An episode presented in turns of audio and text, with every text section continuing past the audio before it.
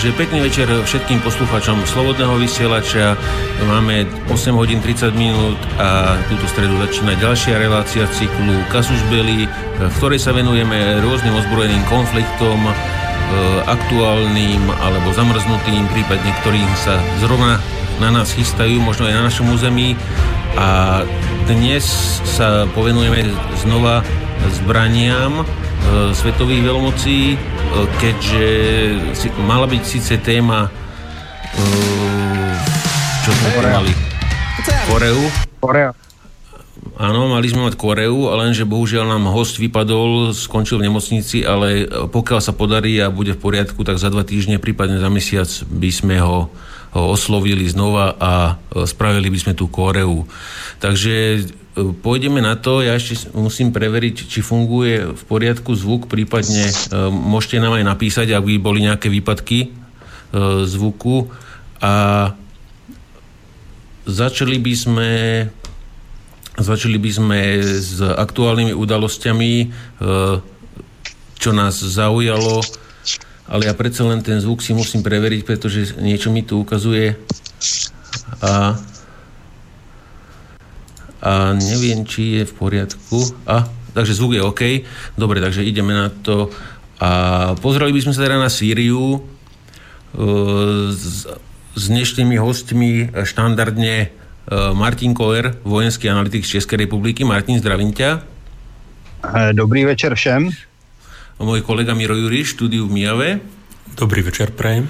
A, a letec Peťo Zabranský z Popradu. Peťo, dobrý večer všetkým. A zdravím ťa, čauko. Mali sme mali vrtuľníkára, dal nám košom po tretíkrát, takže už, už to nebudeme znova skúšať, ale nevadí. Takže Martin, pozri, pozrime sa na ten útok v Sýrii, ktorý bol na základňu Homajnim a Tartus. Hlavne k tej, k tej základni Homajnim tento útok bol prevedený dronmi, ktoré boli, aspoň podľa fotiek, ktoré som našiel, tieto drony boli diaľkovo ovládané, vyzerali naozaj zbastlené na kolene, ale mali rozpätie krídel podľa môjho odhadu, podľa tých fotiek cca päť až šesť metrov, čo už je celkom slušné. A meral som to na mape a z územia ovládaného povstalcami z Idlibu, alebo s povstalcami umiernení teroristi, alebo ako sa im hovorí, to bolo schopné doletieť cca päťdesiat kilometrov až, až k tomu letisku, že, že či to je vlastne reálne, aby takýto er cé model doletel takú vzdialenosť, aj keď teda pri, te, pri týchto rozmeroch možno, že by to vedelo niesť toľko paliva.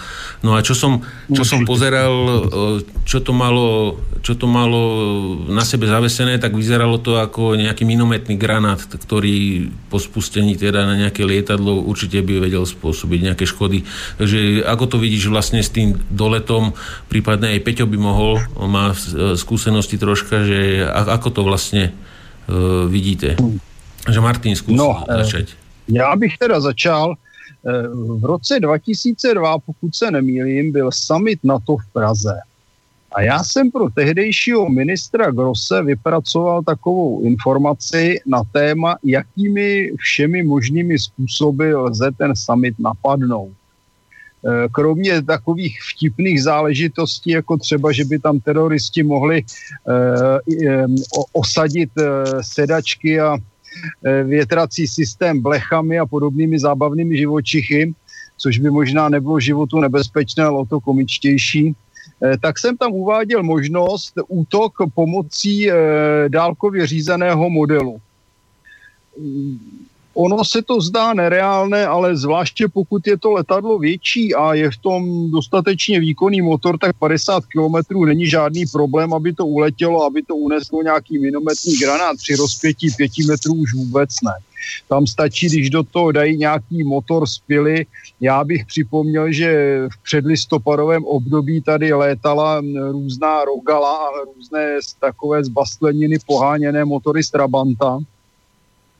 A v současné době, když se použije výkonný motor z obyčejné pily na dřevo, tak to, tak to dokáže letět velmi dobře. Stačí to osadit, osadit nějakou hodnou vrtulí.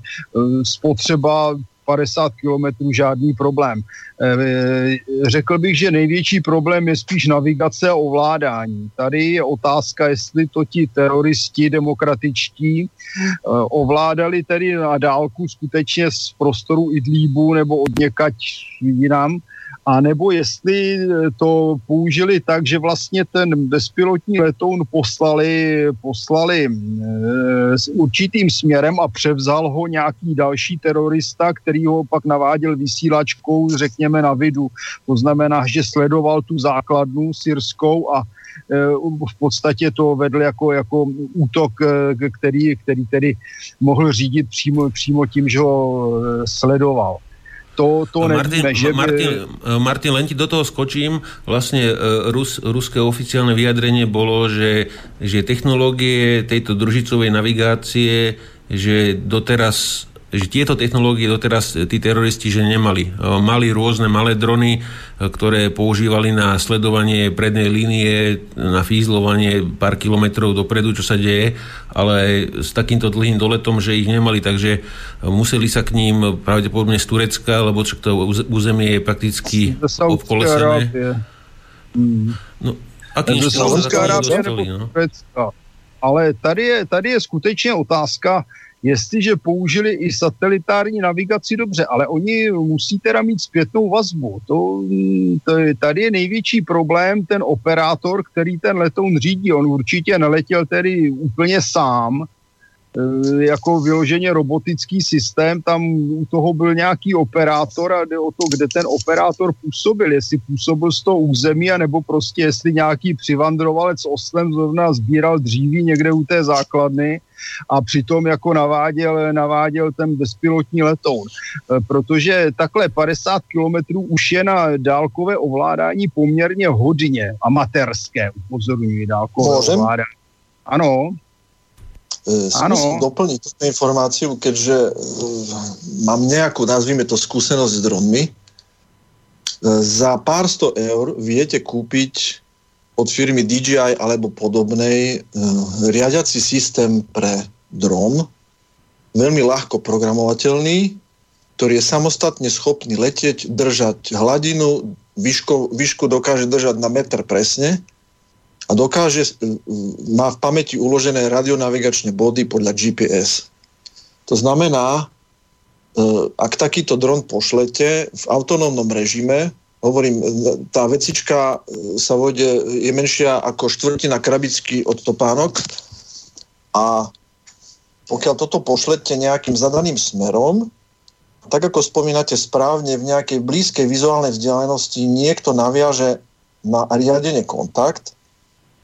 Není to technicky nemožné, dokonca e, viem o spôsobe naťahovania vys- veľmi vysokého napätia medzi hlbokými údoliami tak, že dron odštartoval s veľmi tenkým lánkom na vzdialenosť, dajme tomu kilometr dva, e, s vizuálnym obrazom spojený s operátorom, a druhý operátor ho na druhej strane prevzal. To znamená, ak to jeden e, operátor odošle, nechá ho v autonómnom režie, režime, odpojí svoje rádio a druhý ho v správnej vzdialenosti, musí ho samozrejme vidieť, zachytiť, ho začne navádzať, tak je toto možné. Väčší problém, čo sa týka vzdialenosti pri určitých výkonoch vysielačov, je, je prenos obrazového signálu. To znamená, to rádio vám ešte dokáže riadiť ten dron, ale vy už obraz nevidíte. Čiže ten človek závisí od kvality aparatúry, v aké vzdialenosti toho drona preberie, a zároveň musí byť schopný na nejakej obrazovke vidieť, čo vlastne má robiť, pretože je neschopný splniť úlohu. Takže dať dokopy takéto riadenie, myslím, pri dvoch ľuďoch, ktorí, ale musel by byť ten jeden blízko, by nemal byť až taký problém. Dron mal mať rozpätie nejakých päť metrov, ja som našiel ten obrázok a pravdu povediac, keď sa dívam na ten obrázok, myslím si, že to je nejaký fake, pretože toto nemohlo letieť. Nejako. To proste to je, to je, to je, to je na zalepenie očí poslucháčov ale, alebo Arábi, čitateľov. Arábi létajú i na kobercích. To už je iná technológia.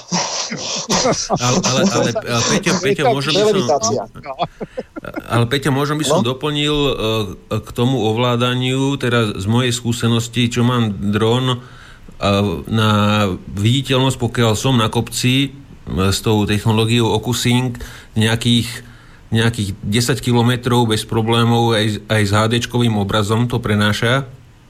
A, Čiže a si odpovedal možno... otázku, že, a, áno, a, že, a je, že vlastne ale je, pod desať... Ale je možnosť, je, je možnosť spárovať s tým dronom ďalší ovládač, na ktorom môžeš mať napichnutý ďalší telefón, a takže môžeš ho ovládať aj s dvomi naraz. Používajú tu títo filmári rôzni, keď jeden ovláda napríklad kameru a druhý ovláda el é dé. Takže teoreticky na pol ceste mohol byť druhý človek, ktorý prevzal kontrolu a tak aj obraz, aj všetko. Nie teoreticky, ale aj prakticky. A nepotrebuješ na to telefón, ale je to vysielač na rovnaké frekvencii, ktorý jeden sa vypne, dron odletí nejakú vzdialenosť autonómne a potom ten druhý operátor sa na ňo napojí druhým, druhým riadiacím systémom. To, že tebe fungoval vysielač a príjimač prenosu obrazu v kvalite há dé na desať kilometrov, tým si zodpovedal všetko. To znamená, ak ten človek bol osem päť kilometrov od miesta a zachytil ten dron a dokázal ovládať, tak je vysoká pravdepodobnosť, že by dokázal toho drona odletieť a odpáliť niečo, čo na tom drone by bolo. Otázka prenosu riadenia, ako, ako to používajú filmári, že jeden je pilot a druhý je kameramán, funguje tak, že ten dron je paralelne ovládaný dvoma rádiami naraz. To znamená, pilot letí dohodnutú trasu a aby to nemal také komplikované, pretože keby mal zároveň otáčať aj kamerou, je to veľmi, veľmi náročné. A... Haló? A Peťo nám vypadol, pravdepodobne. Práve ma niekto zavolal, presne, práve ma niekto zavolal, takže som ho rýchlo zdušil.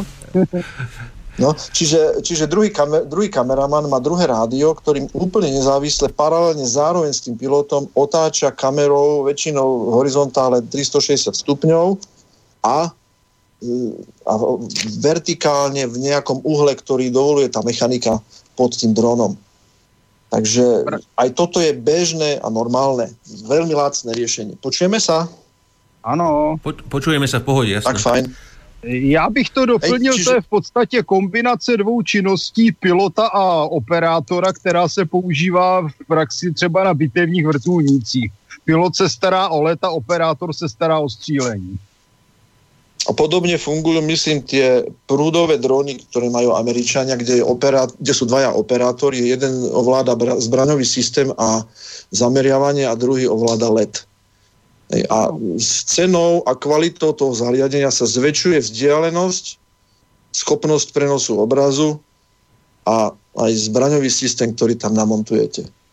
Tady je vtip v tom, že vlastně, když, když jsme se dostali na ty vojenské drony oficiální, třeba od americké armády, tak oni mají dole téměř neomezený, protože si předávají signály přes družice. To je jenom takový menší doplněk, což možná ty teroristi asi neměli, ale myslím, že jsme to spojenými silami vysvětlili celkem pochopitelně. Jasně. Dobre, čiže u toho prenosu cez družicu máme nejaké spozdenie, predpokladám, a u toho priamého riadenia prakticky spozdenie nie je žiadne. Ani v prenose obrazu. Takže už je otázka len, že odkiaľ sa technológi- tá technológia k ním dostala teda, kto má záujem, poškádli Rusov na tom letisku. No a Martin, potom ešte druhý útok, čo som videl reálne fotky poškodenia lietadiel na tom letisku, tak ten bol minometný a tam by ma zaujímal tvoj názor, že ako, akým, povedzme, aké dostrely majú klasické tieto bežné mobilné minomety, tie menšie, ktoré, dá, ktoré dáš do ruksaku, že, že ak, ako to tam majú teda to, to okolie chránené, že bol niekto schopný tam bez problémov rozbaliť minomet a vystreliť tam, povedz, v celku presne na tie lietadlá, že pokropiť tú pristávaciu dráhu, keďže tie lietadlá tam nemajú v nejakých bunkroch, majú no ich tam voľne na, to, na tej ploche odstavené. Že, a to je že, tá chyba? To... No. A to takže... je tá chyba, pretože to je základní problém, že letadla nebyly zajištěny, jo, ani nějakými plechovými bariérami. E, jako minometné útoky a vůbec útoky pěchoty na letectvo jsou známé z druhé světové války, kdy to prováděly různé speciální jednotky nebo i partizáni. Všemožné přepady, aj do těch letadel stříleli z ručních zbraní nebo z minometů, takže nic nového v Afganistánu, to bylo taky poměrně běžné, takže tam Rusové kdysi a dneska i Američani, pokud tam působí, tak mají všechno nastrkané v bunkrech a, různých, a za různými bariérami, protože se na, na ně vede palba z minometů, z raketometů, normálních improvizovaných, z pancéřovek, ze všeho možného. To je, to je docela zásadní problém, ale co se týče dostřelu minometů, tak takové ty vyloženě ruční typy, jako nějak ráže čtyři pět centimetrů, to je, tam je dostřel někde mezi jedna celá pět až tři kilometry podle velikosti toho minometu, délky hlavně výmetné náplně, ta se jak známo dá měnit u řady minometů. Co se týče přenosných minometů, ráže obvykle tedy kolem osmdesát dva milimetrů, Američani a Britové mají tedy typ osmdesát jedna, nějaké mají ráže osmdesát dva, Rusové mají osmdesát dva, většinou to bývá osmdesát dva milimetrů, což se odvíjí teda od prastarého typu Stokes, vyvinutého vlastně za první světové války a modernizované francouzskou firmou Brandt právě na ráži osmdesát dva milimetrů. No tak ty mají dostřel zase podle délky, hlavně podle síly výmetné náplně někde mezi čtyřmi až šesti kilometry. To je tak někde maximum, ale mohou, mohou třeba existovat i speciální miny s velkým doletem, které by doletěly až osm kilometrů. sto dvacet milimetrů minomety, ty už se vozí buď na vozidlech, nebo se tahají za auty, no tak tam se ten dostřel může dostat mezi nějakých šest až dvanáct kilometrů. Je to, je to stálý problém, protože perimetry těch základen nebývají dostatečně hlídané. Já jsem mluvil s našimi vojáky, co bojovali v Afghánistánu, a ty mi řekli zcela na rovinu, že tam to vítězství demokracie bylo asi takové, že ovládali terén do vzdálenosti čtyři kilometry od základny a ostatek už ovládali teroristi. Takže ono to, řekněme, v té Sýrii může být někde podobné, tedy konkrétně v kolem té základny, že prostě ti vojáci to ne, nedokážou uhlídat, protože je to obrovská plocha, pokud se tam někdo připlazí, řekněme, za špatného počasí, zamaskuje se tam, počká, řekněme, půl dne v klidu a pak vypálí pár granátů a odplazí se, anebo se taky neodplazí, když už ho detekují a zahájí po něm palbu. Prostě to je věc, která se nedá nikdy úplně vyloučit, a jsou vlastně jenom tři možnosti. Buď tedy mít tak chráněný perimetr té základny, že se ten útočník včas objeví a zlikviduje, nebo mít maximálně odolnou ochranu těch napadených objektů, v tomto případě letadel, anebo mít tedy elektronické systémy, s kterými přišli jako první Izraelci. Dneska je to poměrně rozšířené po světě, patrně v Sýrii se s touto možností moc nepočítalo nebo nebyli na místě, že tyto systémy dokáží tedy sestřelit a zastavit tu letící munici ve vzduchu za letu. Jinak zatím nikdo neobjevil, co s tím. Potom samozřejmě ještě další možnost, když tedy je to letecká základna, že tam patrolují ve vzduchu bitevní vrtulníky celý den a v případě, že se někdo objeví podezřelý, tak po něm vedou palbu a navádějí na něj pozemní ochranu.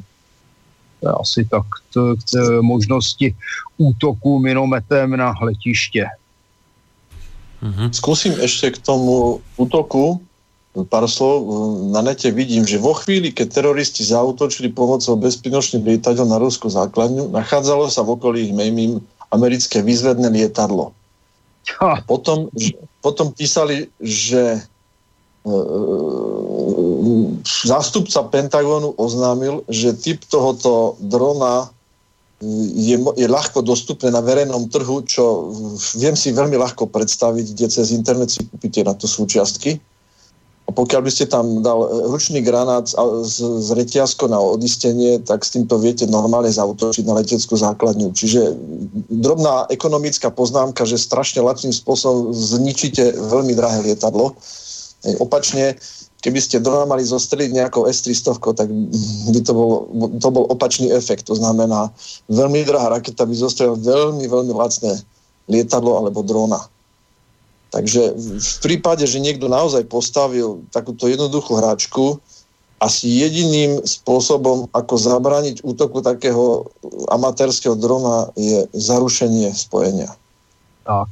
Lebo ten dron nie je schopný v päťdesiat kilometrovej vzdialenosti, alebo nie, niekto by to musel veľmi presne naprogramovať na meter, aby ten dron zavisel, alebo teda musel by to byť lietadlo, nie vrtuľník, pretože vrtuľník by nemohol letieť päťdesiat kilometrov, aby to v správnu chvíľu odistilo nejakú, nejakú minibombu a hodilo ju a ešte trafilo na meter presne. Toto si už predstaviť neviem. Ale pokiaľ to niekto riadil cez monitor, cez nejaký náhľad, tak v takom prípade si to viem predstaviť, že aj samotný dron by mal v sebe nejakú nálož a jednoducho tým dronom by narazil do lietadla. A je, a je po lietadle, alebo po, po niekoľkých lietadlách. Takže asi toľko. No, ale v tom prípade sme zase u problému elektronického boje, že se tady vnucuju, protože tady buď tedy selhali někde ti, co se měli starat o sledování frekvencí kolem letiště, anebo nesledovali, protože na letišti potřebovali nerušený rádiový provoz a tím pádem si ho nechtěli rušit nějakým rušením, protože vůči dálkově odpalovaným náložím a dronům existuje v současné době řada rušiček od přenosných až po automobilních, takže to by neměl být žádný problém, to zarušení, ale patrně buď žádná nebyla na místě, anebo byly zapnuté, takže... Počujeme sa? Um, ja Peťo počujem, ale Martin nám vypadol. Martin, Martin. nám vypadol, uh, ja len dopoviem. Martin, počuješ nás? A vyskúšam mu znova zavolať.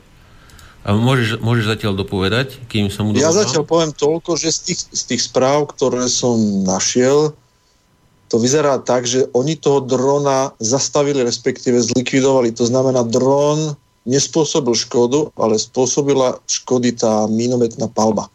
Nemôžem to potvrdiť na sto percent, ale z tých informácií, čo čítam, tak to tak vyzerá. Ale je to sa... naozaj veľmi ťažké.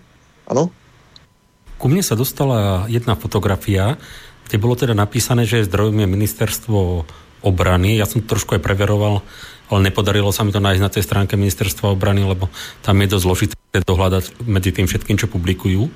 Ale na tej fotke sú ako štyri zostrelené drony z tých, z tých tridsaťjeden, čo uvádzajú, že útočilo na Hmejním. A zaujímavé na nich je, že jak sú tam, tak oni majú relatívne veľmi malé poškodenia. Že mne to skorej príde tak, že neboli zastavené palbou, ale bolo nejakým spôsobom buď prevzaté nad nimi ovládanie, alebo ich ovládanie proste bolo zrušené, že sami dopadli na zem v malej rýchlosti a teda nenesú žiadne veľké poškodenia, ktoré by teda palba, alebo nejaké veľmi teda, teda cez strelné zbrane alebo nejaké zostrelenie malo priniesť. No, ja by som tam ešte dodal, dodal čo, čo písali na dvadsaťštyri hod bodka es ká a tam teda Rusi, Rusi tvrdili, že, že zostrelili z, z trinásť strojov útočiacich, bolo sedem zostrelených a zvyšných šesť donútili pristať bez toho, aby vznikli akékoľvek škody. Takže ťaž, rôzne informácie, ale, je to, ale, ale tie, tieto antidron zbranie na, na prevzatie kontroly reakciou signálu sú už ako na trhu kúpiteľné a majú aj ochrany letíska, podobne ich majú, takže teoreticky by to mohlo fungovať, asi aj v praxi. Ale toho Martina stále nepočujeme. Martin, neviem, počuješ nás? Nepočujem ho. Nepočujem ho. Čo mám tam napísal? Neviem. Vyskúšame si dať skladbu a vyskúšame sa skontaktovať naspäť s Martinom. Takže pustíme si tam len tak narýchlo, čo tu mám.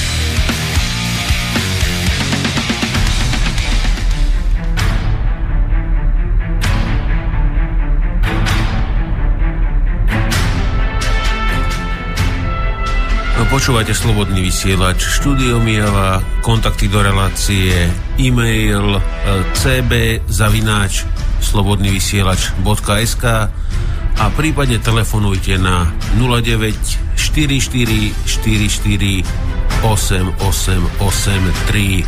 Zo zahraničia môžete zdarma telefonovať na toto isté číslo na Viber a WhatsApp. Miro sa píše, Miro sa pýta na, na, na, vlastne na to, o čom sme doteraz bavili, a pýta sa, že odkiaľ tie drony vyleteli. Tak podľa informácií, ktoré som sa dočítal, ktoré môžu byť a nemusia byť pravdivé, mali vyletieť z hôr, ktoré sú severovýchodne od toho od letiska cca päťdesiat kilometrov, čo je najbližšia zóna, kde sa nachádzajú tzv. Umiernení teroristi. Je to v blízkosti tureckej hranice a sírskej vlastne, takže z tohto cípu. Kto by mal záujem, môže si to pozrieť na webe military maps bodka info. Tam máte presne vyznačené rôzne útoky a rôzne boje, ktoré sa momentálne odohrávajú v Sýrii. Martin, ďalej by sme, takže túto vec zatiaľ necháme tak, ak by, ak by chceli poslucháči, môžu volať celú reláciu a takisto môžete písať maily na cb zavináč slobodný vysielač bodka es ká. Martin, dostal som asi dvadsať mailov od minulej relácie, pri ktorej sme sa venovali zbraniam ohľadne tej pristávajúcej rakete. rakety. Takže SpaceX Falcon deväť cé er es jedenásť, ktorá teda od Elona Muska, od toho miliardára, ktorý im sa teda podaril ten vývoj dlhoročný, a už im tie rakety teda dokážu aj pristávať. A spomínam to aj z toho dôvodu, že jeden alebo dva dní dozadu táto raketa teda mala vyniesť nejaký špionážny satelit, údajne špionážny, a neoddelil sa im od toho druhého stupňa, takže vlastne prišli o miliardu dolárov, čo stálo postavenie toho satelitu. Takže ak chceš, to môžeš teda tú raketu okomentovať, že či sme to zámerne zamlčali, alebo ako to bolo. A ne, po, takhle, a... pokud tady jde o to v zásadě, když se bavíme o raketě, která má možnost korigovat tah motorů, tak se bavíme o raketě, která má kapalné pohonné hmoty. U ní lze měnit, měnit tah motorů větším nebo menším množstvím paliva a okysličovadla. Pokud by celá raketa, což není, celá raketa startovala a přistávala, je to teoreticky možné, ale znamenalo by obrovskou spotřebu těch pohonných hmot, v tom je základní problém. Pokud přistává jenom nějaký zbývající modul, tak je to samozřejmě o něčem jiném.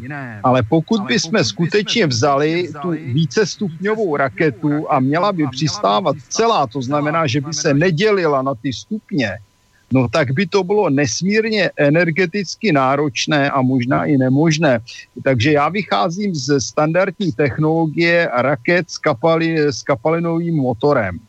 To, že část té rakety může přistát, možné je, ale jak říkám, je rozdíl, jestli vezete palivo na přistání, anebo jestli přistanete bez paliva levněji na padáku. To přistání je důležité z jejich hlediska, protože to tedy sedne téměř bodově tam, kde oni chtějí, zatímco s tím padákem je to poměrně složitější a musí se, musí se tedy ten přistávací modul dohledávat.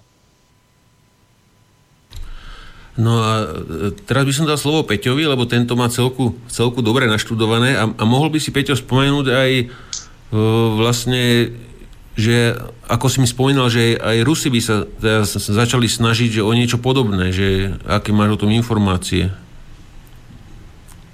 No, skúsim najprv niečo k tej viacstupňovej rakete, o čom už spomínal Martin.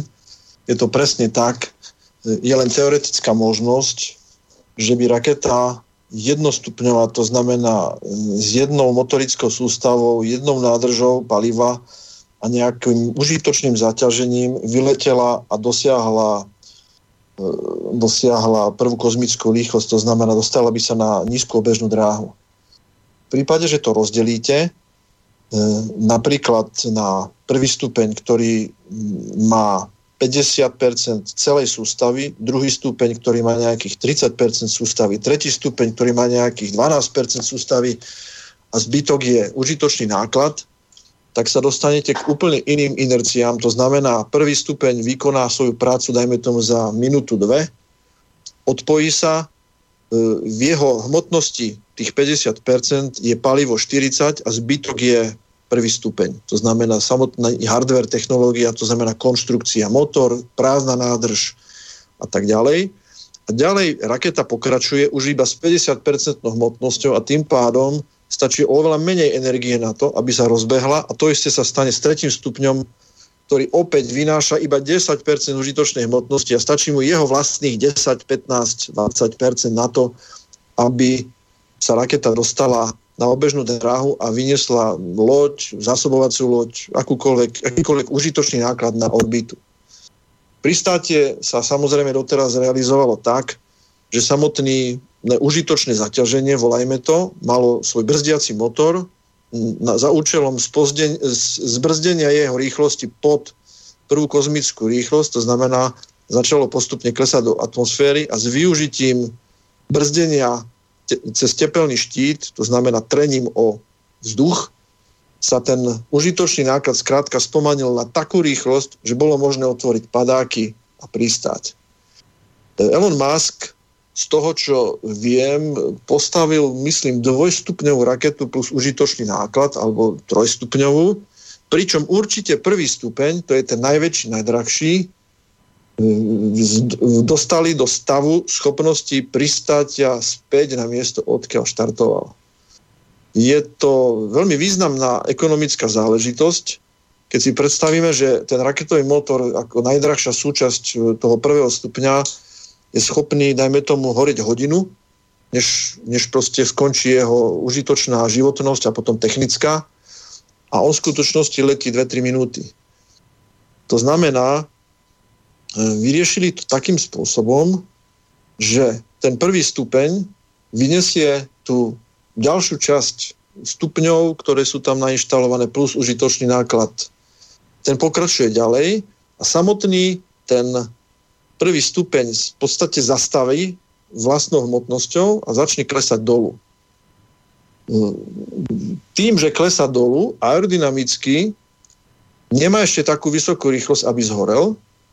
To znamená, trenie nespôsobuje také vysoké teploty, aby sa ten prvý stupeň rozpadol a tento prvý stupeň proste klesá dolu, stále do hustejších vrstiev atmosféry a spomalí sa odhadom na nejakú rýchlosť dvesto tristo km za hodinu.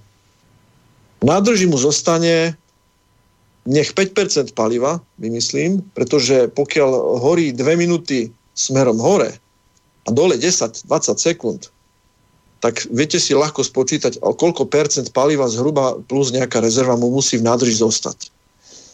To znamená, ten prvý stupeň klesá dolu, jednak je aerodynamicky brzdený a jednak, ako veľká zaujímavosť, vysúvajú sa v určitej výške štyri také plutvy, vyzerá to ako plutva, nie sú to krydelka ako na riadenej strele, ale je to v podstate prevzaté z riadenia vysokoobratných navádzaných striel, riadených striel, vyzerá to ako rošt na pochôdznej no, nejakom chodníku z takých želiez, také X-y. Dá sa to dohľadať na, na internete, ako ten dizajn vyzerá. A týmito odklopiteľnými v určitej výške, nazvime to krydelkami, sa veľmi efektívne dá ten stupeň riadiť aerodynamicky na nejaké miesto, kam potrebuje dopadnúť. No a vo veľmi malej výške, relatívne, ja neviem, sto metrov, dvesto metrov, sa zapáli ten raketový motor a tú prázdnu nádrž, to znamená ten hardware, tú konštrukciu, dokáže zbrzdiť tak, že dosadne prakticky na to miesto, odkiaľ to vlietlo. Čím sa veľmi ušetria náklady na opakovaný vzlet vlastne užitočného nákladu. Čiže to som chcel povedať, ako prvý, alebo najďalej sa v tom dostal SpaceX, respektíve Falcon, respektíve spoločnosť Elona Muska, Elona Muska. Spoločnosť Virgin mierne zaostáva a niečo podobné vyvíja paralelne. Pred pár dňami som sa dočítal, že Rusi zahajujú projekt, ktorý je podobný v tom, že ten stupeň by mal byť opätovne schopný pristáť späť na miesto, odkiaľ zletel. Je tam jedna zvláštnosť, čo je veľmi čudná, ale bolo to aj okomentované, že vlastne je to prvý stupeň a jediný, ktorý má vynášať užitočný náklad hore, a ten užitočný náklad bude mať ešte nejaký propulzný pohon, ktorým sa dostane na obežnú dráhu, a zároveň bude mať oveľa menšiu schopnosť, alebo bude mať oveľa menšiu užitočnú hmotnosť, ktorú dokáže vyniesť na obežnú dráhu tento systém. Ale nebude to mať druhý stupeň, pričom u systému Elona Muska, pokiaľ viem, druhý stupeň padá niekam do mora, respektíve z hory. To znamená, tie ďalšie stupne, ktoré sú u, Elona, u, u, u projektu Falcon, už končia kdesi nenávratne a nedajú sa použiť. Dá sa použiť vlastne iba ten prvý stupeň. Takže taký je rozdiel medzi tým ruským projektom a medzi tým súčasným už existujúcim funkčným e, americkým systémom od Elona Musku, od SpaceX. Takže budeme zvedaví, kam to tí Rusi dotiahnu. Majú na to, majú na to technológie, otázkou je, koľko bude na to zdroj, zdrojov a entuziastov, ktorí to poskladajú dokopy. Takže asi toľko k tej technickej stránke toho pristávania späť naspäť na Zem. Um, Martin, možno by som dodal, t- ty si spomínaš, ako vyzerajú e, tie balistické rakety točka U, e, čo sa strieľajú veselo aj na Donbas. A ja som ich tam videl z, zo pár teda po výbuchu vyšrotovaných v tom poli, a na, na bokoch to, tie rakety sú také krídelka a sú veľmi podobné tým no, to je presne ono. To je presne ano, ono. Točka má presne ten, ano, a to takhle oni s tím Rusové začali už dávno a používali to vlastne u leteckých řízených střel. A R šesťdesiat. Tak. A následně to převzali, převzali tedy i pozemní typy, jako je třeba točka. Skutečně to vypadá jako obyčejný rošt někde na schodech. A tím to řídí. Já jenom jsem rád, že se tady detailně vysvětlil americký systém pana Muska, protože se potvrdilo to, že se nevrací celá raketa. Já jsem stále tvrdil jedno, že se nevrací celá raketa. Protože to by, to by se dalo ekonomicky velmi špatně zvládnout. Vrací se jenom ten nosný stupeň. No, presne ten tak, prvý stupeň. Lebo, a, a, áno, prvý stupeň, ale teraz čo bol ten satelit, ktorý sa neoddelil, ten sa neoddelil od druhého stupňa, takže pravdepodobne tá raketa má dva stupne a na tom, na tom druhom je teda na, namontovaná vec, ktorú vynášaš teda do, do priestoru. Tak. A ten druhý stupeň sa nevrací. No jasné. To znamená, to znamená, ten prvý stupeň sa úspešne vrátil naspäť a druhý stupeň neúspešne odpojil družicu. Neúspešne neodpojil družicu, tak. A potom tak, že to padlo celé a zhorelo pravdepodobne. Ďalej by sme sa mohli pozrieť, Peťo, si hovoril, že, že, že si urobil zo pár chýb v minulej relácii, že, že by si sa chcel nejaké veci ešte, ešte doladiť, ktoré si myslíš, že si vtedy povedal troška menej presne, takže ak by si chcel, môžeš, a potom by mohol Martin, Martin mal pripravené niečo, spomínal. Takže... Tak si to trochu rozdelíme si to. Ja by som nejakú časť tých vecí povedal, uh-huh. keďže nováčik, a keď som sa sám vypočul z poslednej relácie, ako to vyzeralo, tak som sa sám pred sebou trošku zahambil, pretože není to až tak jednoduché rozprávať naživo, plynule a tak ďalej. A niektoré ja informácie... ani nepočúvam. No, no, myslím, že by to chcelo aspoň desať naštartovaných vetriesok pre vás, pretože vaš, vaša úroveň prednášania je úplne iná ako to, čo hovorím ja, ale nevadí. No, skrátka, sú, niek- sú niektoré informácie, ktoré som nedopovedal, aj keď som ich chcel podať v tej rýchlosti, a možno by to bolo zaujímavé pre poslucháčov. Bavili sme sa o systéme G P S, vlastne o družicovom, družicovom navigačnom systéme v rôznych zbraniach, lietadlách, Tomahawku a podobne. Chcel som ešte dopovedať z hľadiska histórie, že do určitých rokov, to bolo do nejakého roku, ja neviem, dvetisíc, dvetisícpäť, bol G P S spustený v režime plávajúcej chyby.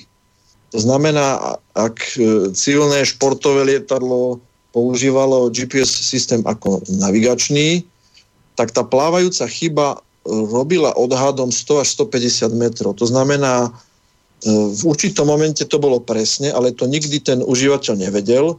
A potom tá, tá chyba plávala v nejakých nepravidelných krivkách okolo toho správneho bodu do vzdialenosti, dajme tomu, plus minus sto až stopäťdesiat metrov. To znamená, ak niekto napríklad plával na malej kajutovej motorovej lodi na mori v noci a chcel sa trafiť v úžine, ktorá bola široká, dajme tomu dvesto metrov, tak mal veľký problém a tú, a tú G P S navigáciu nemohol použiť.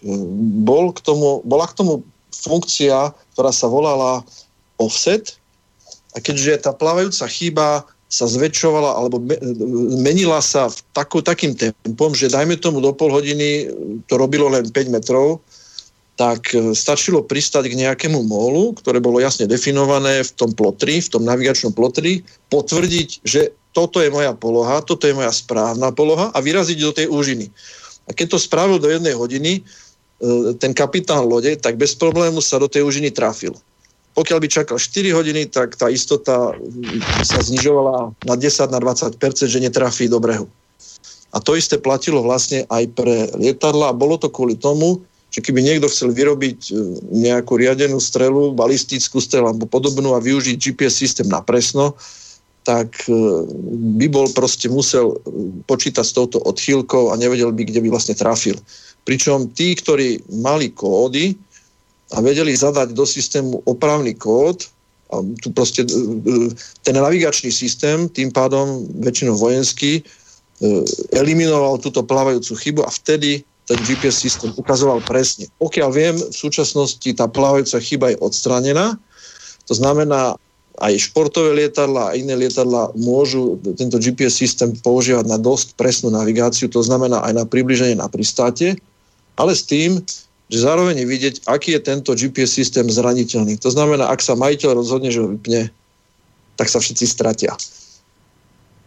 Takže toľko asi k tomu G P S systému. V rámci navigačných systémov historicky odvíjajúcich sa od prvých, volajme ho mapa, až po veľmi sofistikované komplexné navigačné systémy v súčasnosti. Som tam spomínal radionavigačný systém s pozemnou, spojený s pozemnými majákmi. Používajú systém V O R, je všesmerový rádiový maják. Zaujímavý je tým, že vysiela s presnosťou, myslím, päť stupňov. Vyzerá to ako, keď napíchate špendlíky do kolečka do tristošesťdesiat stupňového kruhu dookola, a ten, ten vysielač má ako keby smerové anténky dané po piatich stupňoch. Na palube, čiže musí to byť spolupráca medzi pozemným systémom a medzi palubným systémom. Ten radiomaják má nejakú frekvenciu a má nejaký kód. Väčšinou v morze, trojpísmenkový, dvojpísmenkový. To znamená, na, tom, na, na palube lietadla si ten pilot naladí Správny, správny kód alebo frekvenciu, podľa toho, či to má pamäť, alebo musí ručne naladiť samotnú frekvenciu. Naladí si tento systém V O R, tento všesmerový radový maják, a ručička na palube mu, mu ukáže správny smer alebo azimut lietadla samotného voči tomu majáku. Pozemná technika je veľmi komplikovaná, zložitá, ale na palube je naopak ten prístroj ďaleko jednoduchší, pretože si vlastne prečíta informáciu, ktorú nosná vlna prenáša na palubu, a v rámci zápisu, tak ako to máme vo frekvenčnej modulácii, vieme prečítať informáciu azimutu. A ak sa chce pilot presvedčiť, či naladil správny radiomaják, tak buď mu to zobrazí ten aparát na palube sám, to znamená, je už tak sofistikovaný, alebo si vypočuje jeho morzeový znak. To znamená, naladí si ho na odposluch, a v sluchátkach si vypočuje, či je naladený maják správny. Tak toto je ten systém V O R, ktorý sa používa dodnes, hlavne v civilnom letectve, aj vo vojenskom. Vlastne je to najrozšírenejší systém asi na svete a k nemu väčšinou sa už pripája aj systém D M I, D M I, D M I, je to systém určovania vzdialenosti. To znamená, ak máte na palube vé ó er, dé em í, tak, a, na, a, na, a ten pozemný maják má to isté, tak dokážete prečítať aj vzdialenosť. Iný systém, tento systém vé ó er pracuje na krátkych vlnách. Áno, na krátkych vlnách. Opakom bol systém á er ká, alebo šes, tzv. Šesmerový, nefesmerový, nesmerový radiový maják. Volal sa á er ká alebo en dé bé. A je to obyčajná radiostanica vysielajúca kód na stredných vlnách. Jeho dosah je väčší ako u vé ó eru, ale je menej presný. Pozemný radiový, radiový maják je veľmi jednoduchý, technicky môže ním byť aj vysielač napríklad Banská Bystrica alebo podobný. Reálne sme to takto aj využívali. Pokiaľ sme chceli trafiť Prešov, tak sme si naladili vysielač Prešov, Petrovaný a ručička nám nás... Haló. Haló. Niekto, niekto Petrovi volá. Áno, áno, už sme vkúšili. No, no a, a, a naopak na palube, na palube bol ďaleko komplikovanejší systém dvojanten, a dvojanténový. Jedna anténa mala ľadvinkový tvar príjmania signálu a druhá bola všesmerová. A rozdielom týchto dvoch, alebo ščítaním týchto dvoch, síly týchto dvoch signálov dokázal ten palubný prístroj natočiť ručičku Toho, toho prístroja na ten všesmerový radiový maják. Takže to boli také základné systémy, ktoré sa používajú aj v civile dodnes. V rámci vojenského lietania už v rokoch, čo si ja pamätám, devätnásťstoosemdesiat a vyššie, ono to bolo určite skôr, používali vojaci ruský systém er es bé en. Čiže volal sa to radionavigačný systém blízkej navigácie. Zaujímavý bol v tom, že mal tri režimy. Ešte spomeniem k tým vé ó er a en dé bé, k tým bežným majákom, ktorým ste určovali azimut lietadla voči majáku, respektíve smer na maják a vzdialenosť. Na samotné pristátie sa používa aj v civile hlavne systém á el es. Je to systém dvoch lúčov vyžarovaných. Jeden je rovina klesania pre lietadlo a druhý je smer. Čiže jeden maják je v osi dráhy, a druhý maják je približne v mieste dotyku lietadla so zemou. To znamená, pokiaľ pilot s dopravným alebo vojenským lietadlom nalietne približne na os pristátia dráhy, naladí si ten á el es systém a na palube má kríž, podľa ktorého je schopný bez viditeľnosti dráhy a zeme sa priblížiť podľa parametrov schopnosti toho lietadla aj pilota, priblížiť sa v osi a správnom úhle zostupu na tú dráhu. Čiže kombinácia vé ó er a á el es bol schopný pilot zvládnuť bežnú navigáciu a samotný zostup. A ten systém er es bé en obsahoval v sebe všetko. Mal režim tzv. á el es, čiže režim, režim posádka, myslím sa to volal, čiže pristátie. Po jeho prepnutí nebolo treba ladiť nič, len prepnúť režim posádka. Automaticky sa systém prehodil na systém kríža a podľa toho kríža sa dalo pristať a predtým bol režim navigácie, to znamená fungovalo to ako vé ó er dé em í, čiže ukazovalo to azimut na maják, respektíve smer na maják a vzdialenosť a v prípade prepnutia do režimu priblíženia na pristátie bol to tzv. Medzirežim medzi navigáciou a samotným zostupom po osi na dráhu, kde vás systém toho kríža bol schopný naviesť do bodu, kde ste sa otočil do smeru osy dráhy. To bol zaujímavý, že stačilo ho naladiť las, raz a pomocou tohto systému ste sa vedeli donavigovať do priestoru letiska, zostúpiť do miesta zostupu po osi a aj pristať. Takže toľko asi k tým navigačným systémom.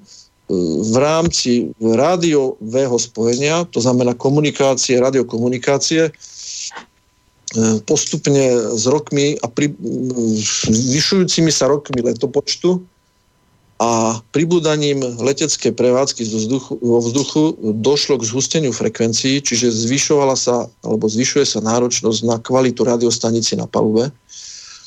Takže je tých, tých, tie, tie frekvencie z, tuším, každých pol, nula celá päť sa už, už, už lieta na, na nula celá dvadsaťpäť, pol, tri štvrte a tak ďalej v rámci megahertzov. A ešte čo sa týka výšky letov, to znamená tiež patrí k navigácii, bežné veľké dopravné lietadlá typu Boeing, Airbus a podobne lietajú zhruba do výšky desať kilometrov a malé bizžety lietajú dvanásť, trinásť, štrnásť kilometrov. To znamená, je to, dvo, je, je to z dôvodu oveľa menšej hustoty leteckej prevádzky v tých veľkých výškach. Čo je ako pikoška alebo zaujímavosť, keď praskne kabína v ôsmich kilometroch, dojde k nejakej explozívnej dekompresii, tak v tom, v tom Airbuse vo výške osem kilometrov máte na to, dajme tomu, minútu, aby ste si zobral masku, dal si ju na tvár a začal dýchať čistý kyslík, aby aby nedošlo k hypoxii, ale v tých štrnástich kilometroch máte na to zhruba tri, štyri, päť sekúnd. A aj v prípade, v prípade, že to trénovali a vedeli o tom, že, že takáto situácia nastane, tak to tí piloti a tí ľudia v kabine stihli a pokiaľ o tom nevedeli a robili simuláciu, tak to prakticky nikdy nestihli. A preto poznáme prípady, že zrazu sa objavilo v Amerike lietadlo Bizjet, ktoré letí vo výške štrnásť kilometrov, nikto nekomunikuje a niekam letí. Stále rovno a rovno, rovno, dojde mu palivo a spadne. Takže asi toľko k tým navigačným systémom. Nechal by som teraz chvíľku asi hovoriť Martina, potom môžeme prejsť ešte k palubným radarom. Čo vy na to? No jasné, ja, mám tu otázku. Maša, Martin, môžeš, môžeš doplniť, ale... Ne, dobrý, dobrý. Tá otázka je určite k veci, takže jdi na ní nejdřív. Otázka by bola na obi dvoch, aj na Peťa, aj na teba. Či by ste vedeli porovnať ďalekonosné bombardéry momentálne vo výzbroji, ktoré sú povedzme, ruské, čínske zo Spojených štátov, že nejak, nejaké porovnanie povedzme, doletu a, a týchto záležitostí? No tak to by sme asi zvládli, tak teď ide o to, kdo první. Martin, začni, Mar- začni Martin, ty, začni ty, nech si Peťo odpočíne chvíľu. Dobře, dobře, já jsem teda hledal zrcadlo, abych se podíval při tom odborném výkladu, jestli teda nejsem nějaký migrant od někať, protože místama, místama jsem začínal být vedle. Ale tak, a co se týče bombardérů, no... Ono vlastně dnes máme pouze dva státy, které mají moderní bombardéry, což jsou Spojené státy americké a Rusko. Čína vlastně má jenom starší ruské typy, tu můžeme v klidu zatím vynechat.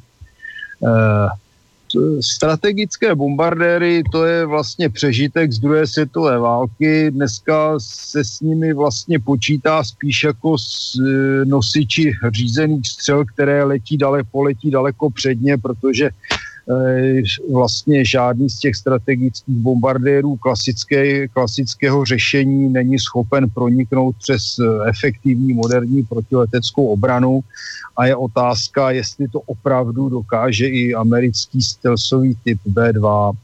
No, když se podíváme na Rusko, tak vlastně mají tři typy.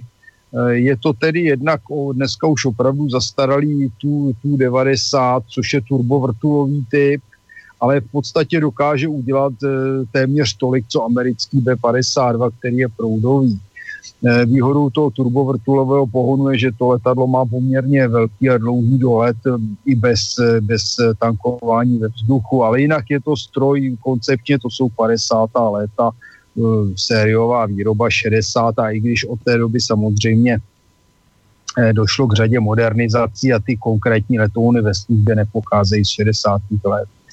Potom má Rusko jeden typ opravdu velkého strategického bombardéru, což je Tu sto šedesát, což je typ, který má měnitelnou geometrii křídel, je to nadzvukový typ a jak jsem uváděl, slouží tedy především k, no, k nesení různých uh, řízených střel, které létají ještě daleko předněji v případě odpalování. E, nějaké klasické bombardování se u něj nepředpokládá.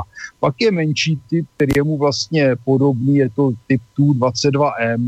Tam už to označení je poněkud zvláštní, protože e, bývalý sovětský svaz měl letoun T U dvacet dva, který vypadal úplně jinak. To byl vlastně takový pře- trochu přerostlý střední nadzvukový bombardér s pevnými křídly a motory na zádi u, u směrovky, zatímco Tu dvacet dva M je letadlo vlastně úplně jiné, přestože teda má to označení dvacet dva, ale má to doplněným tím M, ale to M je tedy opravdu výrazné, protože má jiný tvar trupu, jinou koncepci křídel, má dva motory vlastně na, na zádi trupu, má měnitelnou geometrii křídel. Je to, je to letadlo, které tak téměř odpovídá americkému typu bé jedna.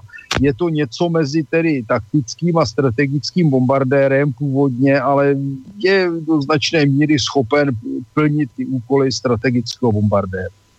Na americké straně je to tedy, jak jsem již uváděl, zastaralý typ bombardérů bé padesát dva, osmimotorový těžký bombardér z šedesátých let, původně určený teda na nesení strategických bomb či pum, podle toho, jak se tomu bude říká.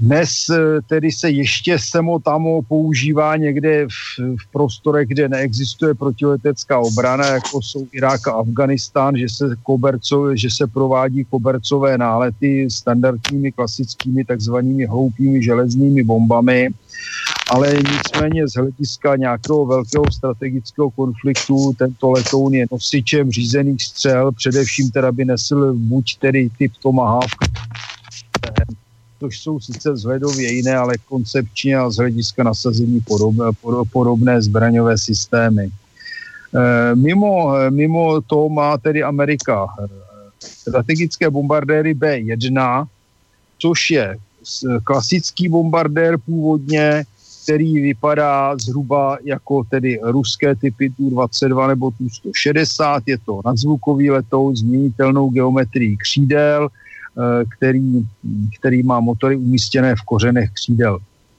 Slouží k strategickým útokům, výjimečně byl nasazen rovněž na klasické bombardování, ale uvnitř letounu jsou stejně jako dnes u modernizovaných bé padesát dva rotační zásobníky, v kterých jsou neseny především řízené střely s plochou dráhou letu, které se uváděly, ale mohou tam být neseny i jiné typy řízených střel podle úkolu a určení.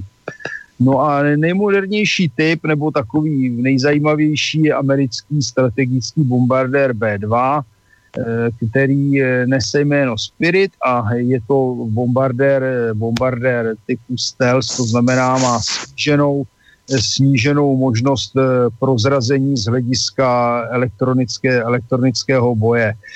Je to samokřídlo, které, které je poháněné proudovými motory, je podzvukové a je určeno tedy k převedení přesných útoků pomocí různých typů řízených střel.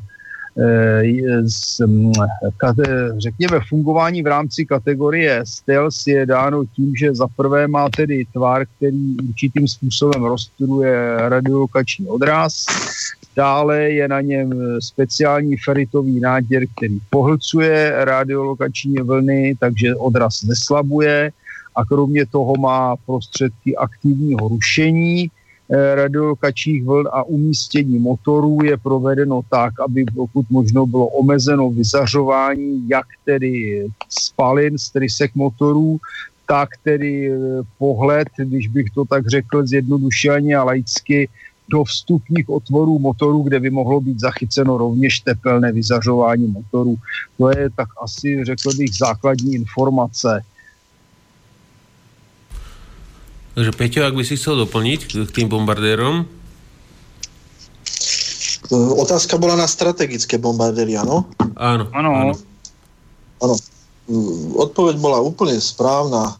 K tomu je veľmi ťažké niečo ešte dodávať. Snáď asi toľko, že Rusi majú dva nadzvukové, Tu dvacet dva s meniteľnou geometriou a sto šesťdesiat takisto s meniteľnou geometriou, ktoré je ekvivalent vlastne bé jedna. A je to ako keby zväčšená bé jedna, tak by som povedal. Čiže je to presne dané doletom, väčšinou lietajú vo veľkých výškach, kde dôjdu len stíhače typu veľkej výšky, ako je napríklad mig dvacet pět a podobne, ale pri dnešnej technológii riadených strel, myslím si, že takéto lietadlo zostreliť nie je až taký problém. Preto sa používa hlavne na humanitárne bombardovanie a podobné efekty.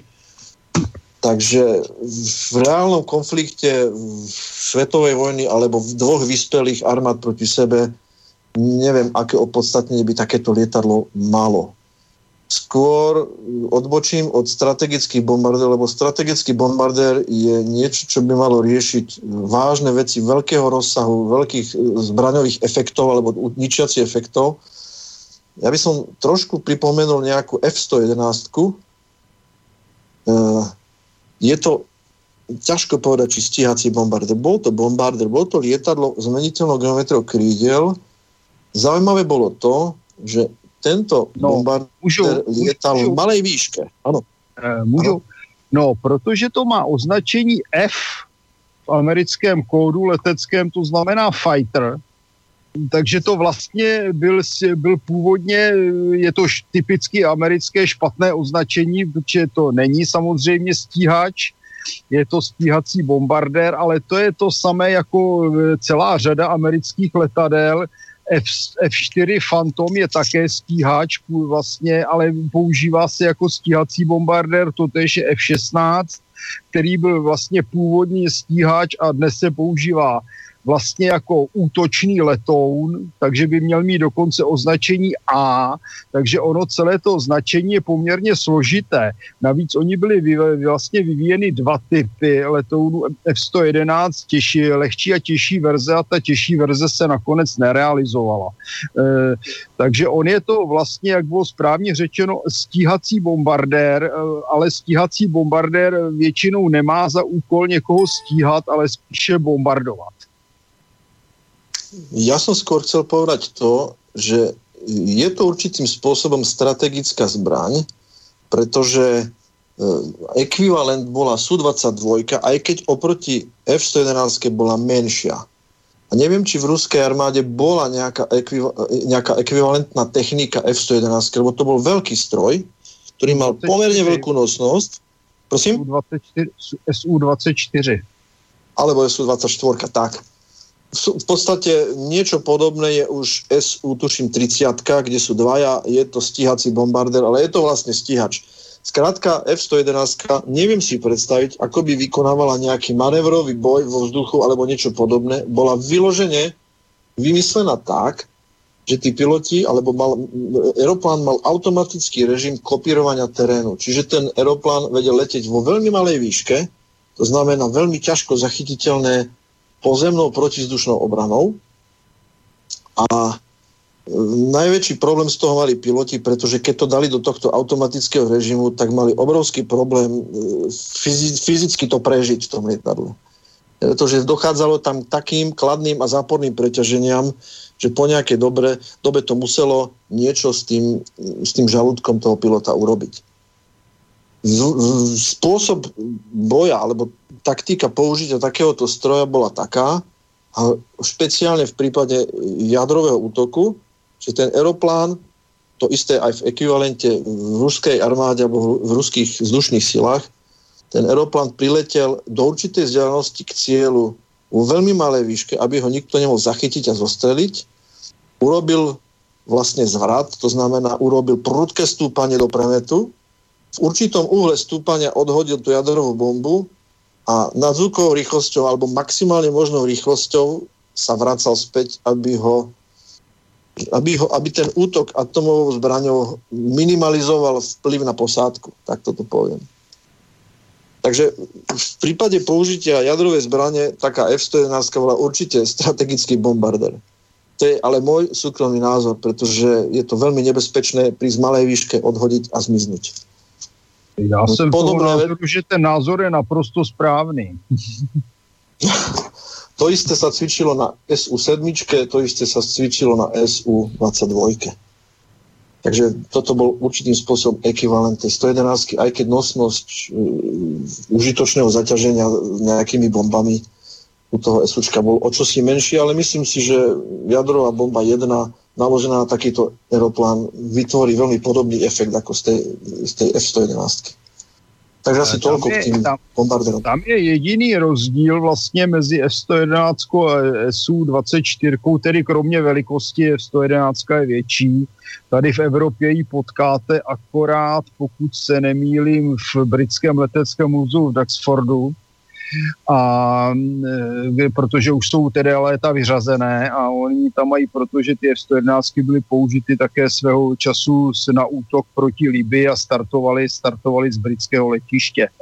Ale jediný rozdíl vlastně zásadní je v tom, že F sto jedenáct má pumovnici, takže ona nemusí nést veškerou výzbroj pod křídly. E, tím pádem tedy byla z aerodynamického hlediska rychlejší.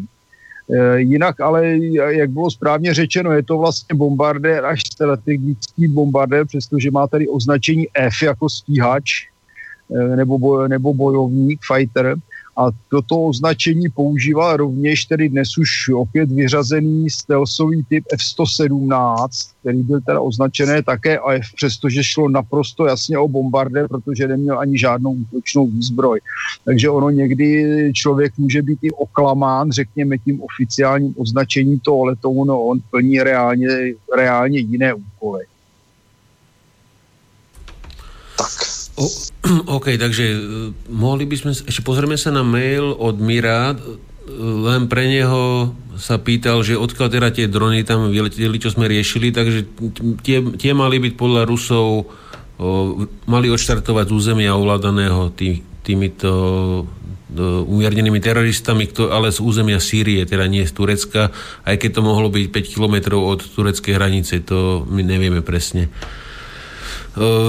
Ďalší poslucháč, že či by sme mohli, keď sme načali tie drony, že či by sme mohli spomenúť v armáde využívané drony podľa, podľa tých zoznamov, ktoré tu ja mám, tak asi sú tri typy najčastejšie používané. Jeden je hádzaný priamo rukou, niečo ako er cé lietadlo, potom je troška väčší, ktorý podobný, ktorý štartuje klasicky ako lietadlo z letiska. No a, a potom sú tie, čo štartujú z letiska a buď sú teda vrtulo, vrtulovo poháňané alebo prúdovo u amerických em kvé jedna cé, čo je Reaper alebo Warrior. Potom majú ešte ten vyšší model, teraz neviem presne ten typ, ktorý bol Globehawk. No ten, ten je, myslím, prúdovo poháňaný, ten má na väčší dolet. A, a Rusi majú asi desať druhov, môžem spomenúť, najpoužívanejší v ruskej armáde je Orlan desať, ktorý je väčšinou štartovaný z podvozku Kamazu a s, ne, s nejakým výmetným zariadením je vystrelené toto lietadielko a môže, môže fízlovať po okolí do viac kilometrov. A že Martin, ak by si chcel tomu dodať, alebo Peťo, niečo k týmto typom, ktoré sú používané povedzme pechotou, alebo...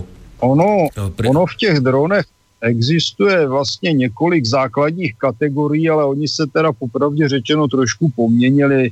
Základní je ta lehká kategorie, kterou vlastně obsluha nebo operátor vyhodí z ruky skutečně jako běžný model řízený rádiem, to jsou letounky, skutečně skládací navíc, ono se to nosí v batohu nebo v kufříku, poskládá se to před startem, má to elektrický motorek, v současnosti dříve se používaly malé, malé spalovací motorky, ale s tím byly problémy, dělalo to kravál, smrdělo to, tekl z toho ricinový olej, a nakonec ta nádržka nezajišťovala tak dlouhý dolet, takže v současnosti je to všechno vlastně postavené jako elektrolet, který je tedy navíc tichý, má nízké vyzařování. A tady bych právě zdůraznil jeden důležitý faktor i z hlediska těch dronů, co byly použity v Sýrii.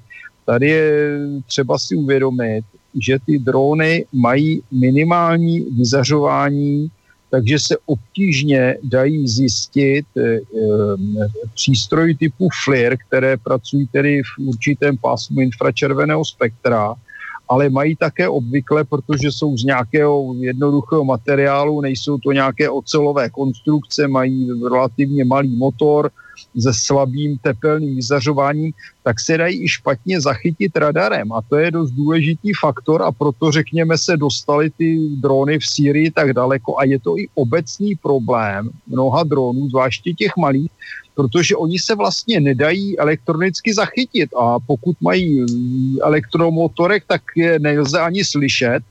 Když si je představíte nad bojištěm, kde se střílí, tak tam vám může ten dron v podstatě létat metr nad hlavou, ani si ho nevšimnete. V tom, v tom hluku boje, střelby, motorů a já nevím čeho, všeho výbuchů.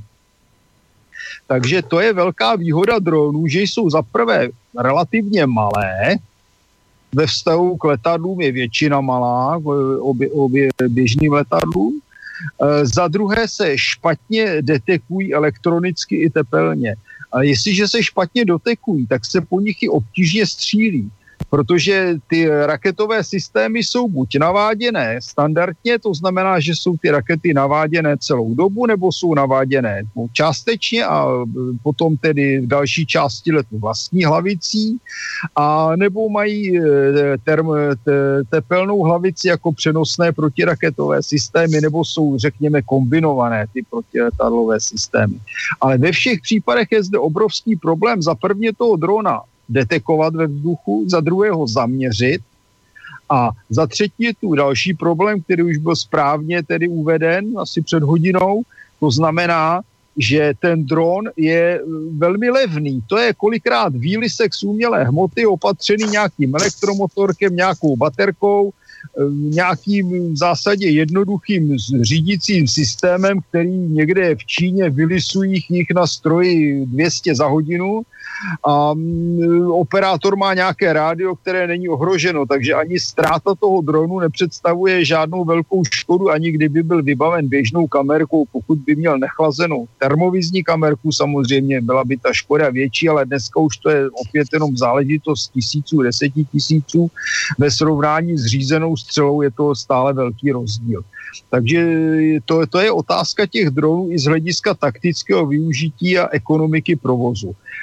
Když máme větší drony, ty obvykle, jak bylo správně uvedeno, ta, to je taková, řekněme, střední kategorie, která ovšem je poměrně rozprostřená. To jsou typy, které mohou mít rozpětí až několik metrů a většinou startují ze země, anebo startují z různých ramp, ze kterých jsou vymršťovány pružinami, gumami, stlačeným vzduchem, já nevím čím vším, a přistávají od, na padáku, anebo třeba jsou i chytány do sítě mezi dvěma tyčemi. No a potom je ta nejvyšší kategorie, těch je relativně málo, asi nejtypičtější je právě představitel americké konstrukční školy M Q čtyři Global Hawk, který, který se už dlouhodobě plánuje, neplánuje, bude, nebude v Evropě. To je letadlo, které má skutečně velikost, velikost téměř, řekněme, středně velkého letounu a může letat na vzdálenosti až tisíce kilometrů, přičemž třeby, třeba na těch dlouhých letech, když dochází k zamrzání, tak i mění výšku, oklepává, oklepává let z křídel tím, že je pomocí aerodynamických prvků uvádí do vibrace a podobně. Jenom bych doplnil, že naprostá většina těch vojenských letounů funguje, těch vojenských dronů, funguje pomocí operátora, buď tedy jednoho, pokud se jedná o ty nejmenší typy, anebo dvou, jak bylo správně řečeno, že jeden tedy se stará o let, druhý o tu elektronickou výbavu. A i v případě, že se dostanou do nějakého automatického módu, to znamená, že nějakou dobu letí pomocí G P S, nebo kdyby měli třeba i inerciální navigaci a drží směr, tak stejně v důležitých fázích letu, což je start, přistání, případně nějaká průzkumná nebo bojová činnost, jsou obvykle kontrolovány. Je tady otázka, jak bylo správně řečeno, tedy předávání informací, které se tedy dělí na informace letové a na informace zpravodajské a bojové. No a v tom případě je tady právě otázka, na jakou vzdálenost lze ty vizuální informace průzkumné v reálném čase a e, bojové informace, to znamená zaměřování při nějaké případné výzbroje toho dronu, což jsou většinou nějaké menší typy řízených střel provádět. A zase se dostáváme k otázce té Sýrie, že i tyto oficiální sériové vojenské drony mohou být předávány různým operátorům na různých pracovištích. Mluvím tedy především o těch středních a velkých typech, které jsou schopny létat desítky, stovky a řekněme ty velké typy jako Globo, tisíce kilometrů. A v tom případě je tam zaprvé možnost pře- pře- předávání signálů pomocí družice a předávání vedení těch dronů.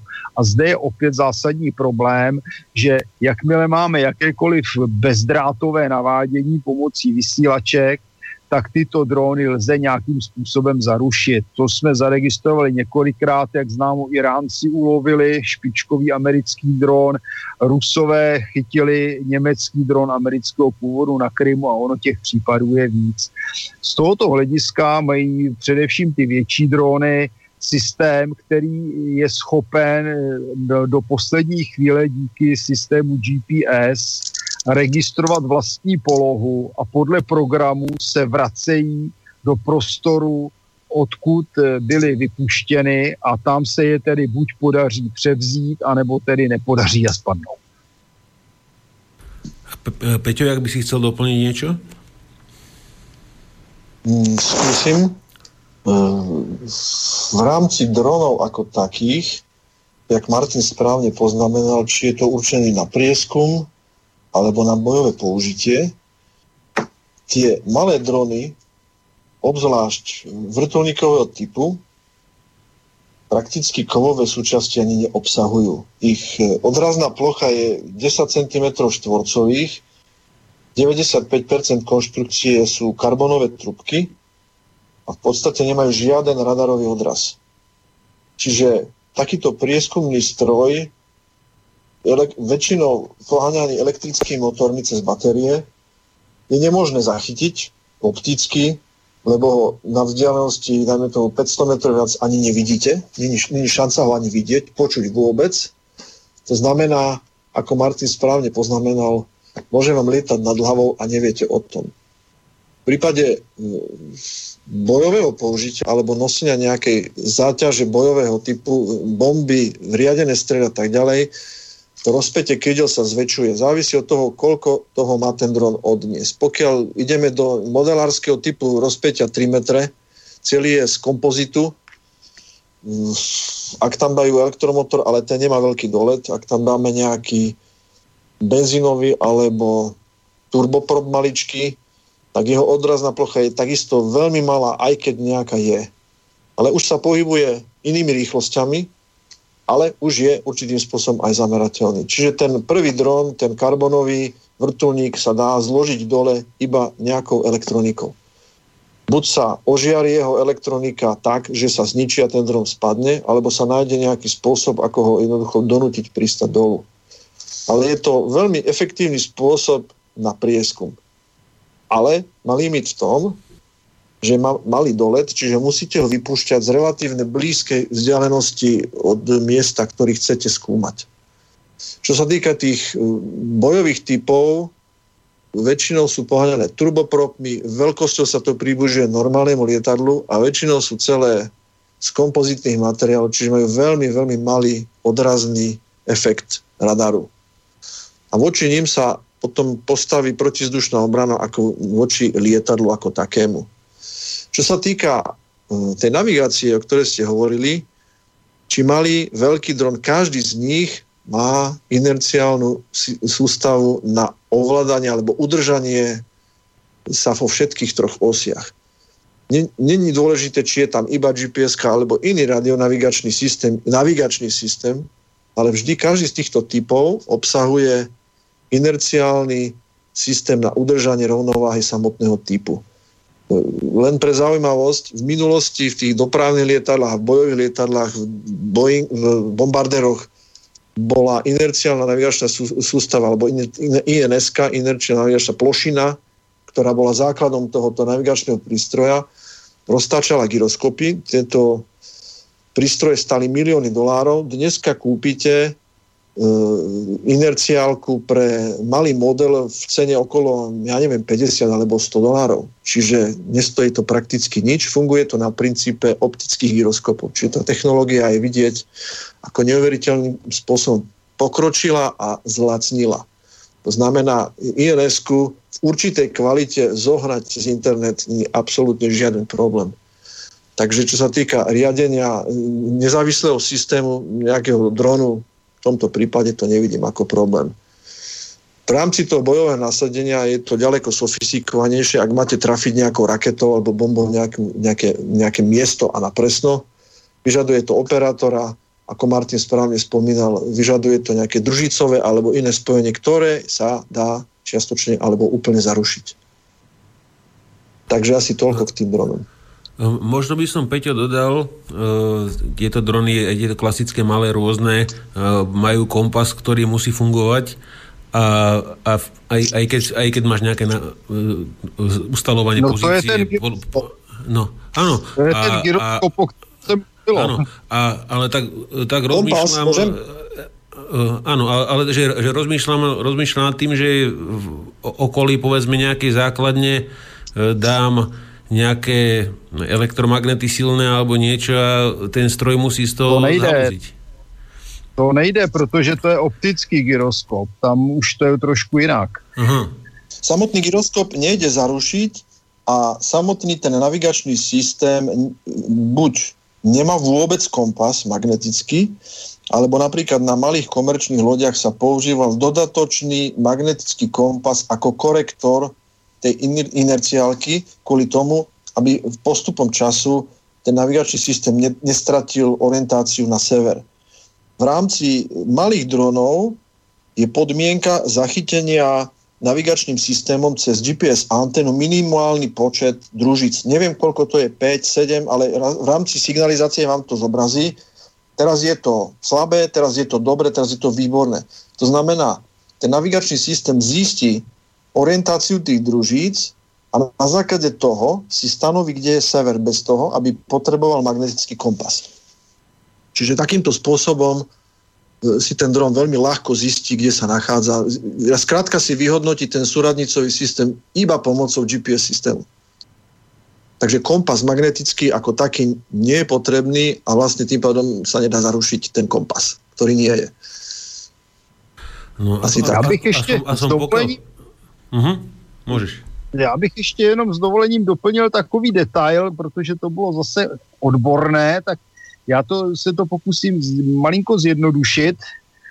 Vlastně to, co bylo popisováno tady odborně, ty gyroskopy a tak dále u těch všech dronů, ono to vlastně slouží jenom k tomu, aby ten dron nespadl, protože ve vzduchu jsou různé vzdušné proudy, může se tam docházet k nějakým změnám obtékání, různé teploty vzduchu, ten dron by mohl lehce, lehce ztratit stabilitu. On je to v podstatě takový autopilot, který ho udržuje, aby nespadl. A to je vlastně ten základ. A k tomu navíc, řekněme, jako je, nás, je nástavba, což je zase to dálkové řízení a tak dále, a což je ta navigace. A vlastně to, co bylo popisováno, ten soustava toho gyroskopu, to udržuje toho drona, aby prostě letěl za všech okolností správným směrem, nespadl po nose, nespadl po křídle, ne, ne, nepřetáhl, nepřetáhl při stoupání a tak dále. Je to v podstatě hlídač toho, aby, aby, ten, aby ten dron docela obyčejně letěl. Úplně správně, Martin, ta í en es ka nie je vlastně kompas, ale je to vytvorenie umelého horizontu, respektíve roviny zeme pre to lietadlo, aby vedelo, kde je vrch, kde je spodok, čo je vpravo, čo je vľavo, čo je náklon, čo je sklon a tak ďalej. Čiže í en es ka ako taká nevie zistiť, kde je sever a preto napríklad v dopravných lietadlách, keď sa ešte používali gyroskopy, ale platilo to vlastne aj pre optiku, pre, op- pre optické gyroskopy. Lietadlo bolo napríklad dopravný Boeing sedem, sedemstotridsaťsedem stála na nejakom eprone, to znamená na nejakom gate, ktoré malo svoje číslo. Oni spustili palubný navigačný systém, tam bol nejaký stanovený čas, dajme tomu päť minút, sa to muselo celé zahriať, dostať na správne hodnoty, potvrdil ten navigačný systém, že í en es ka funguje a že je správna. A oni vlastne určili vtedy, kam sa to lietadlo díva, to znamená, koľko stupňov je ten nos orientovaný a na ktorom bode, na ktorom mieste, v akej pozícii sa to lietadlo na tom letisku priamo nachádza, a oni to vedeli zadať do palubného navigačného systému a až tak ten navigačný systém vedel, kde je sever a vedel, kde, v akých súradniciach na Zemi sa nachádza.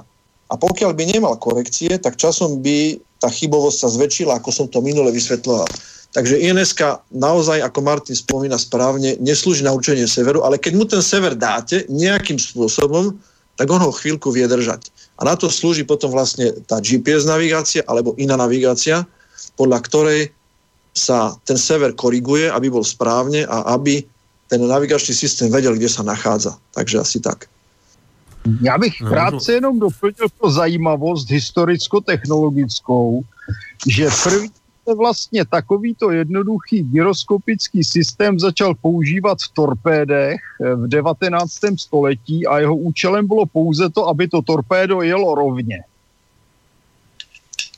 To znamená, volá sa to smerový zotrvačník, kde to torpédo nepotrebovalo riešiť, čo je hore a dole, ale iba smer. V prípade, že potrebujete riešiť tri osy, potrebujete tri zotrvačníky na všetky tri osy. Alebo minimálne dva a jeden sa dá vykompenzovať. A pokiaľ potrebujete určiť iba smer, a to sa v starších športových lietadlách takto používalo, že ste mal smerový zotrvačník, ktorý sa musel roztočiť, počkať, až fungoval, nastavil sa nejaký kurz, ktorý bol správny podľa magnetického kompasu a on, ten smerový zotrvačník, držal, držal vlastne tú jednu os. A presne takto to bolo tým pádom asi aj v tých torpédách, že ten jeden zotrvačník ano. Držal smer, ktorým to torpédo sa má pohybovať a riadil vlastne smer. Ano, protože hloubka se řídila barografem, protože stačilo, aby se trošku víc to torpédo ponořilo nebo vynořilo za jízdy pod hladinou a změnil se tlak a na základě změny tlaku se řídila hloubka. Takže ten kompas, teda ten gyroskop skutečně sloužil jenom k udržení směru, to znamená, aby to torpédo jelo tak, jak bylo vypáleno směrem na cíl. A len pre zaujímavosť, Japonci v druhej svetovej vojne mali živý gyroskop, zavreli chlapa do torpéda a ten chudák sa snažil trafiť presne, aby to bolo čo najmenej bolestné. A to isté bolo aj v letectve. Mali e, Fujiyama Oka sa volala ten aeroplán, kde tých najudatnejších ľudí učili lietať, psychických pripravovali rôznymi meditáciami a rôznym okultným spôsobom, aby keď ich teda zaskrutkujú do toho aeroplánu, on tú kabinu otvoriť nemohol, lebo keby mohol, tak možno by prerušil ten let a ten, ten strmhlavý bombarder, volajme to, vlastne to bola okrídlená rak, okrídla bomba. Raketa, raketa, to mňa raketový áno, motor. Raketa, áno, raketa, malo to raketový motor, áno, presne tak. Čiže on v poslednej chvíli, keď už videl, že teda je možno sa trafiť, čiže najprv bol klzavý let, v tichu sa priblížil k cieľu, potom odpal raketový motor a bolo to veľmi ťažko riaditeľné, takže preto sa väčšinou netrafili.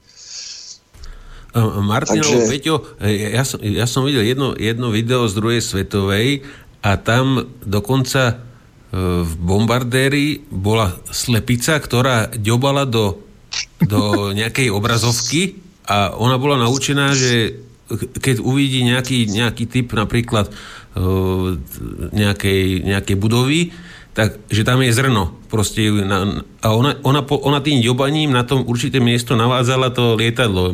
Bolo to nejaké sci-fi? No, alebo, to, byli, alebo...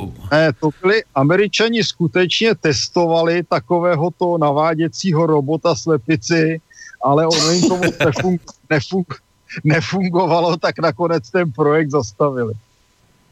Tak potom som videl, videl dobre. No a, a ešte, ešte, ešte sa vrátim na sekundu k tým dronom. Martin, ja som ti posielal cez týždeň, neviem, ktorý, jedno video, ale neviem, či si ho videl na mail. Ne, ja som si, my máme za dva dny prezidentské voľby, takže som sa věnoval rozvratným článkom. ale, takže ale, sa ale zro... Hluboce ano. Se omlouvám, video som ešte neprohlédl.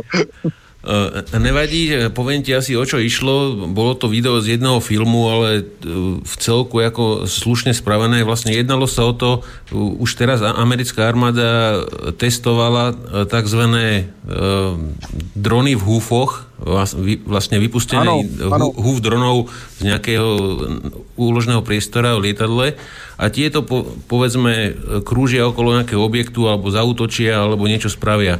No a v tomto videu to bola zrovna otázka od poslucháča, asi videl to isté video. Proste e, útok, útok spravený dronmi v tom zmysle, že boli veľké, malé kvadrokopterky, veľké ako dlaň, ktoré boli vysypané nad základňou nejakých teroristov z lietadla. Oni voľným pádom dopadli na územie tej nejakej základne, meter nad zemou naštartovali motory a vlastne rozpoznávaní tvári automaticky útočili na jednotlivých vojakov s tým, že on mal v sebe nejaké tri štyri gramy nejakej výbušniny a vybuchol len do tváre toho vojaka. Takže že, že či to vidíš ako možnú zbraň budúcnosti na likvidáciu kohokoľvek? No takhle, ono se skupinové útoky vlastně už reálně připravují v rámci amerických leteckých sil. Tam se teda nejedná o kvadrokoptery, tam se jedná o mrňavé proudové dróny, které by byly řízeny z bojového letounu. Podobný systém kooperace mezi standardním bojovým letounem a bezpilotním letounem proudovým nadzvukovým už testovali Francouzi a aktuálně se testuje spolupráce mezi vrtulníky a dróny. To, to, co se týče těch mini drónů vrtulníkového typu, tak to je samozřejmě asi trošku sci-fi, ale jako je to reálné, protože existují programy, které dokážou rozpoznat. Já bych tady připomněl ten neslavný sestřel korejského letounu nad Ukrajinou. Tam jedna z verzí je, že ten letoun byl sestřelen protileteckou leteckou řízenou střelou Python, která dokáže rozeznat jednotlivé části letoun a lze ji naprogramovat tak, že se strefí přesně do kabiny s piloty, což by bylo jedno ze zdůvodnění, proč teda ti korejští piloti v případě tedy úderu těm nějakou raketou nedokázali ani odvysílat nějaké S O S, protože velký letoun, i když je zasažen, řekněme, tak se bortí, rozpadá, ale přeci jenom to několik sekund trvá. A tam vlastně komunikace nebyla vůbec žádná, a proto jedna z, tedy z verzí je, že, byl, že byla použita řízená střela, která jaksi primárně měla za úkol zasáhnout kabinu pilotů, takže se přerušila v první řadě jakákoliv komunikace se zemí. Existuje možnost skutečně, řekněme, umělé inteligence, když to řeknu trochu nadneseně, která je schopná rozpoznat na postavě hlavu. Takže to je možné a při současných schopnostech zmenšování a zmenšování a zmenšování elektronických součástek to vyloučené není a já myslím, že kdyby se takto likvidovali teroristi, že by to možná vůbec nebylo od věci. Horší by bylo, kdyby tedy se s tím likvidovali nespokojení občané v Evropě. Tomu, ak môžem doplniť, no, obyčajný telefon Obyčajný telefón dokáže rozpoznať tvár. Čiže samotný software a hardware na to, aby rozpoznal tvár človeka, nehovorím konkrétnu, lebo ten telefón dokáže rozoznať konkrétnu tvár, ale software na to, aby rozoznal tvár človeka od niečoho iného, je veľmi lacný a veľmi malý. Takže myslím si, že v budúcnosti, v blízkej budúcnosti, je to ako bojový prostriedok možno najefektívnejšia vec, ako kedy toto zvrátené ľudstvo vymyslelo. Pretože tí, ktorí ten svet vedú niekam, neokoni, ak dokončia vývoj toho všetkého, tak je to veľký problém. Pretože keď si zobereme nejaký, no, keď si zoberiem nejaký aeroplán, dajme tomu za tridsať miliónov dolárov, nejaký starší stíhač, a k tomu postavím ako ekvivalent tritisíc dronov v cene desaťtisíc dolárov, čo sú špičkové drony, alebo keď sú za tisíc dolárov v sériovej výrobe, tak ich je tridsaťtisíc. Predstavte si, akú paseku tie drony by dokázali narobiť. Sú nevystopovateľné, vypustíte ich z nejakého vrtuľníka a proste tie drony konajú a stačí veľmi jednoduchým technickým spôsobom zabíjať ľudí. Takže je to veľmi, veľmi nebezpečná zbraň, špeciálne v rukách ľudí tých, ktorí potrebujú vykonať na Zemi kvôli depopuláciu, to nazveme. Potom k tomu... A, a, a, Peťo, a keď si to zoberieme, že v Číne za hodinku nasekajú ta, takých malých droníkov plný kontajner, kontajner pošlu zákazníkovi, tak aj to vyjde celkom lacnejšie ako tie obrovské tony e, munície, ktoré niekde zhadzujú. To ani, ani nemusíš vyvíjať, lebo, lebo všetko ti dodajú z Číny, áno. Ale to keď Čína pospára. Zastaví dodávky, to tak sme pekeli, no. Ano, to je obyčejné, obyčejná skládačka Lego z dílů. Dneska se to dá všechno prokombinovat. A ešte jedna zaujímavosť. Ano? Povidej, povidej. V rámci dronov alebo v spojení s leteckým modelárstvom, kdekoľvek, keď sa pozriete na internete, tak objavíte stíha- makety stíhačov, čo nie je problém prispôsobiť na úplne iný účel a vylepšiť ich tvar.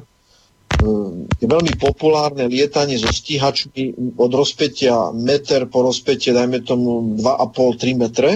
Sú to kompozitové lietadlá, tie menšie sú z polyetylénu a tie väčšie už majú reálny prúdový motor s turbokompresorom.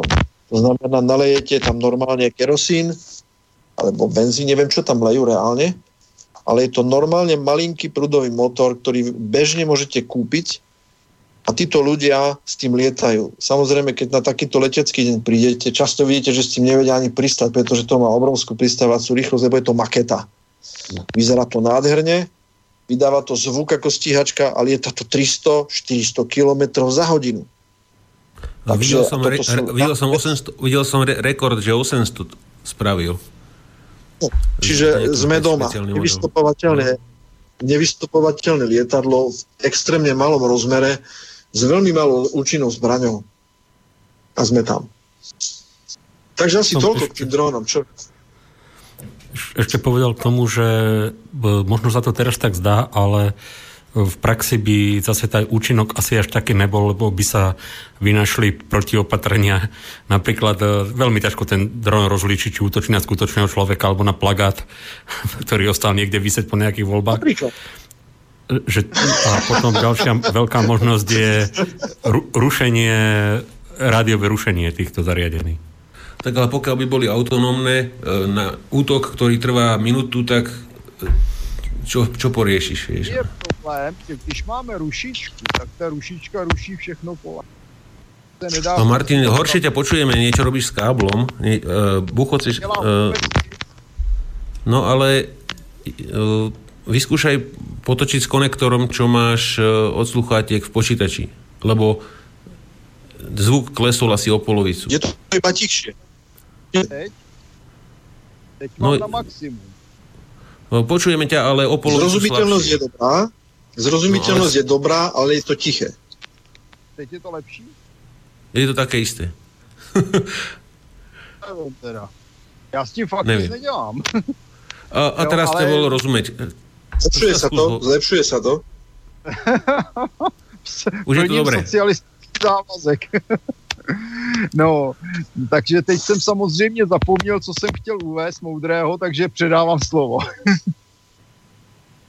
No a ešte ďalšia vec, je to teda problém z tej munície, jednoducho tie drony väčšie nemajú takú hmotnosť, aby mohli treba strieľať dopredu alebo do boku, tak buď by to boli iba ako samozničujúce sa zariadenia, ktoré by pri svojom samozničení spôsobili nepriateľovi škodu, takže také zvláštne riadené strely, alebo by fakt mohli iba zhadzovať teda strely pravdepodobne neriadené, nejaké ručné granáty, jak sa teraz chystalo v Sýrii, nejaké míny do ľahkých mínometov.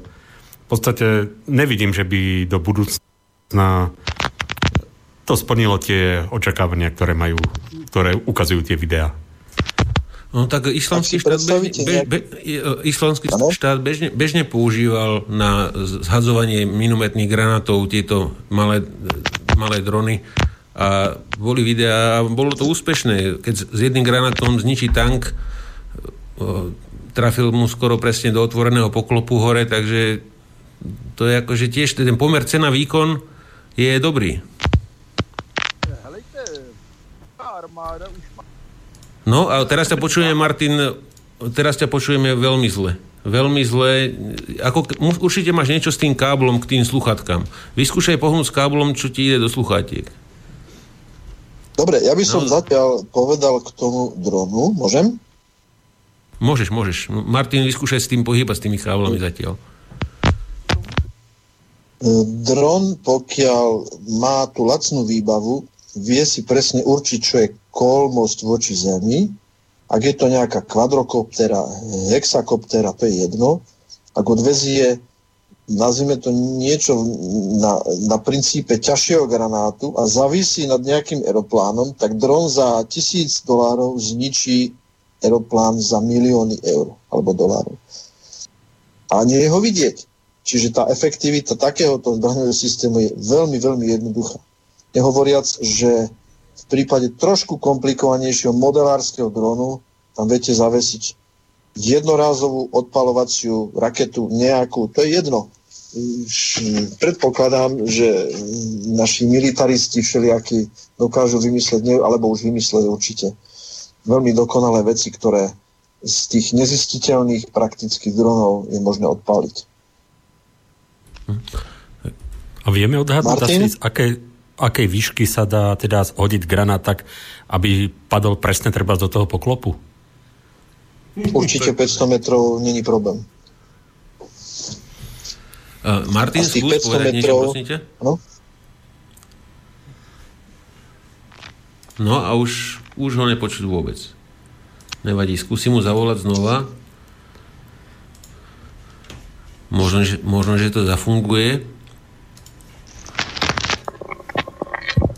Šum, šumílek, zrnilek. No, Martin, počuješ nás?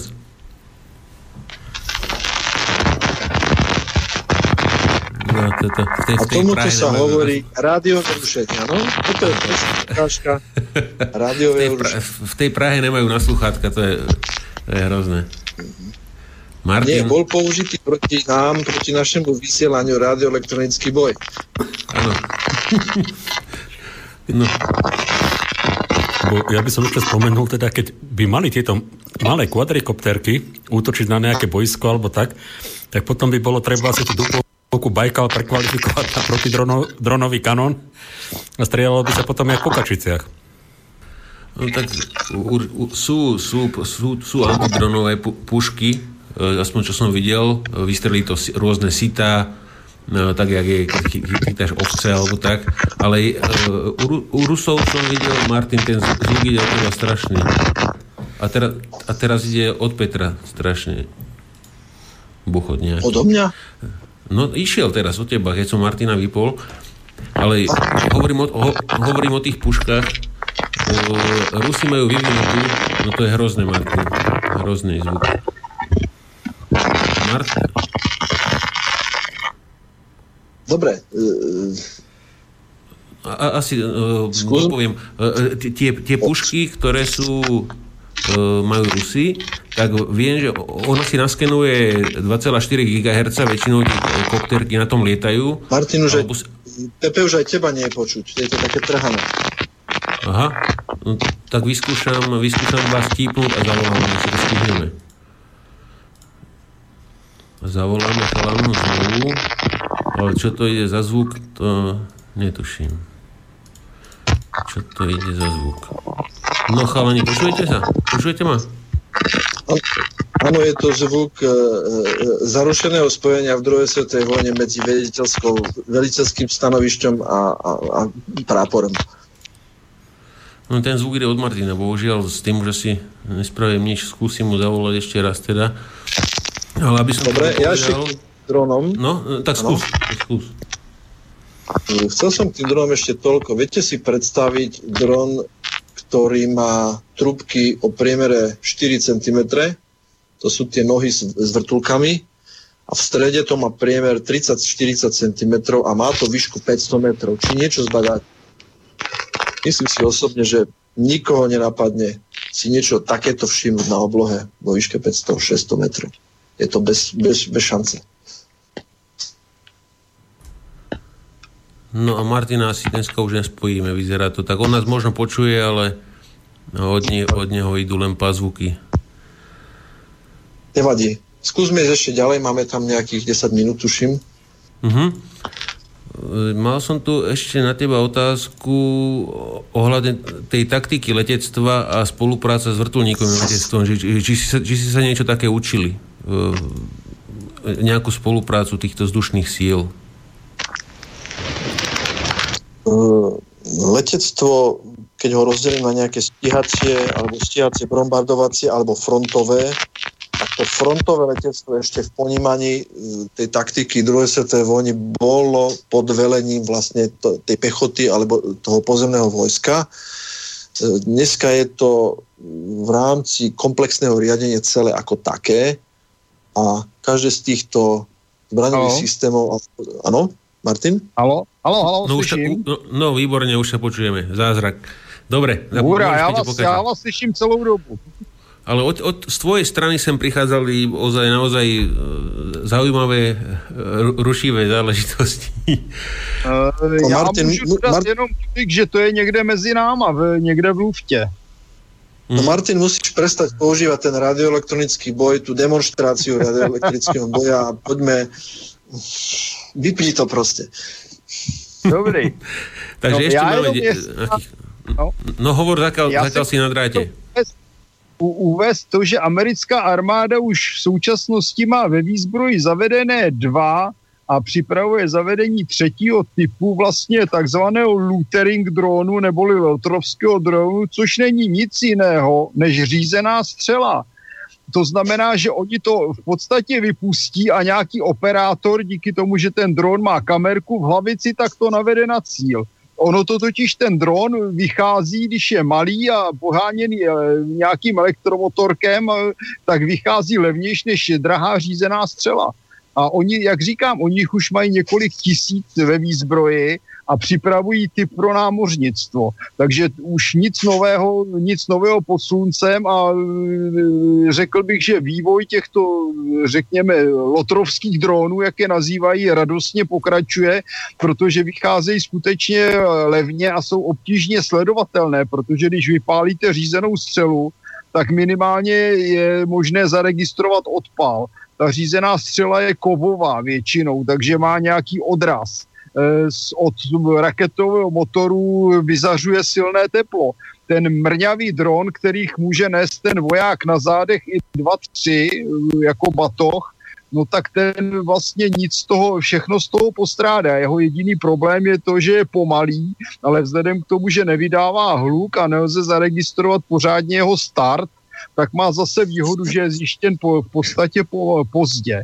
A to je právě důvod, proč americká armáda tyto drony teď už objednává třetí sérii. A, a chalani, poslucháč Mikuláš nás pozdravuje a, a aby vás poučil, tak tie živé japonské torpéda sa volali Kaiten. Kaiten, áno. Super, ďakujeme. E, ešte by k tým dronom povedal jednu vec, ale je tam jedna slabina. Lebo on musí spätne odosielať informácie tomu operátorovi a zvlášť obraz. Čiže každé jedno, teda musia existovať čidlá, ktoré proste polohu toho vysielača zachytia a vedia pred ňou varovať. Možno je to problém v tom, že tých pásien, ktoré by ten konkrétny teda obranný, obranný snímač musel teda prehľadať, je strašne veľa, ale myslím, že stále je to riešiteľná technická záležitosť. Je, ale pokud se bude rušit dlouhodobě a plošně, tak odrušíme komunikaci na vysílačkách, mobily, naváděcí systémy, které běhají na elektronice, televizi, všechno možné. To je právě ten obrovský problém. Ve chvíli, kdy budeme mít permanentně v chodu rušičku, tak si odrušíme všechno ostatní a ta rušička musí být širokopásmová, protože my nevíme, na jaké frekvenci ten dron běhá. No, no otázka, skoro som nemyslel na rušičku, ale či by na zachytený vysielač v nejakom určitom o, uhle, určitej teda časti oblohy jednoducho ne, sa nedal napríklad automaticky nasmerovávať nejaký protilietadlový kanón. Teda t- malé, malé ráže samozrejme. To je možný, ale musí toho drona najít. Ten dron je mrňavý a musí se nejdřív objevit, neboli teda lokalizovat. a po, po té, co lokalizují, tak se musí zaměřit a zvlášť ty malé typy, to je problém. Ty velké typy ne, co jsou velké jako letadlo, ty se se střely dají, ale prostě malý dron se zaměřuje velmi špatně, protože se musí najít. On je malý, tichý a nemá vyzařování ani tedy, nebo minimální vyzařování v oblasti infračerveného spektra a má minimální vyzařování i z hlediska, teda vyzařování má minimální radarový odraz, nebo přesně řečeno odraznou radarovou plochu. Čiže v prípade, no. že vedľa operátora stojí nejaký chlap s mobilným telefónom, tak tu, ten vyhľadávač toho drona veľmi ľahko hociakým mobilným telefónom alebo akýmkoľvek slabým žiaričom elektromagnetického žiarenia zaruší. Čiže ten dron je prakticky na určitú vzdialenosť nezistiteľný, ale je obmedzený tým, že operátor, pokiaľ je to správne zarušené, neuvidí nič. A ten dron má veľmi malú nosnosť adekvátnu tomu, aký je veľký. A ešte chalani, máme tu ešte jeden mail, aby sme ho stihli od poslucháča, od Vlada, že dobrý večer, nedávno ma rozčulovalo americké námorníctvo, lebo zopár ich lodí sa z ničoho nič ocitlo na pevnine. Obviňovali samozrejme Rusov. Vyzerá, že G P S je ľahko rušiteľné.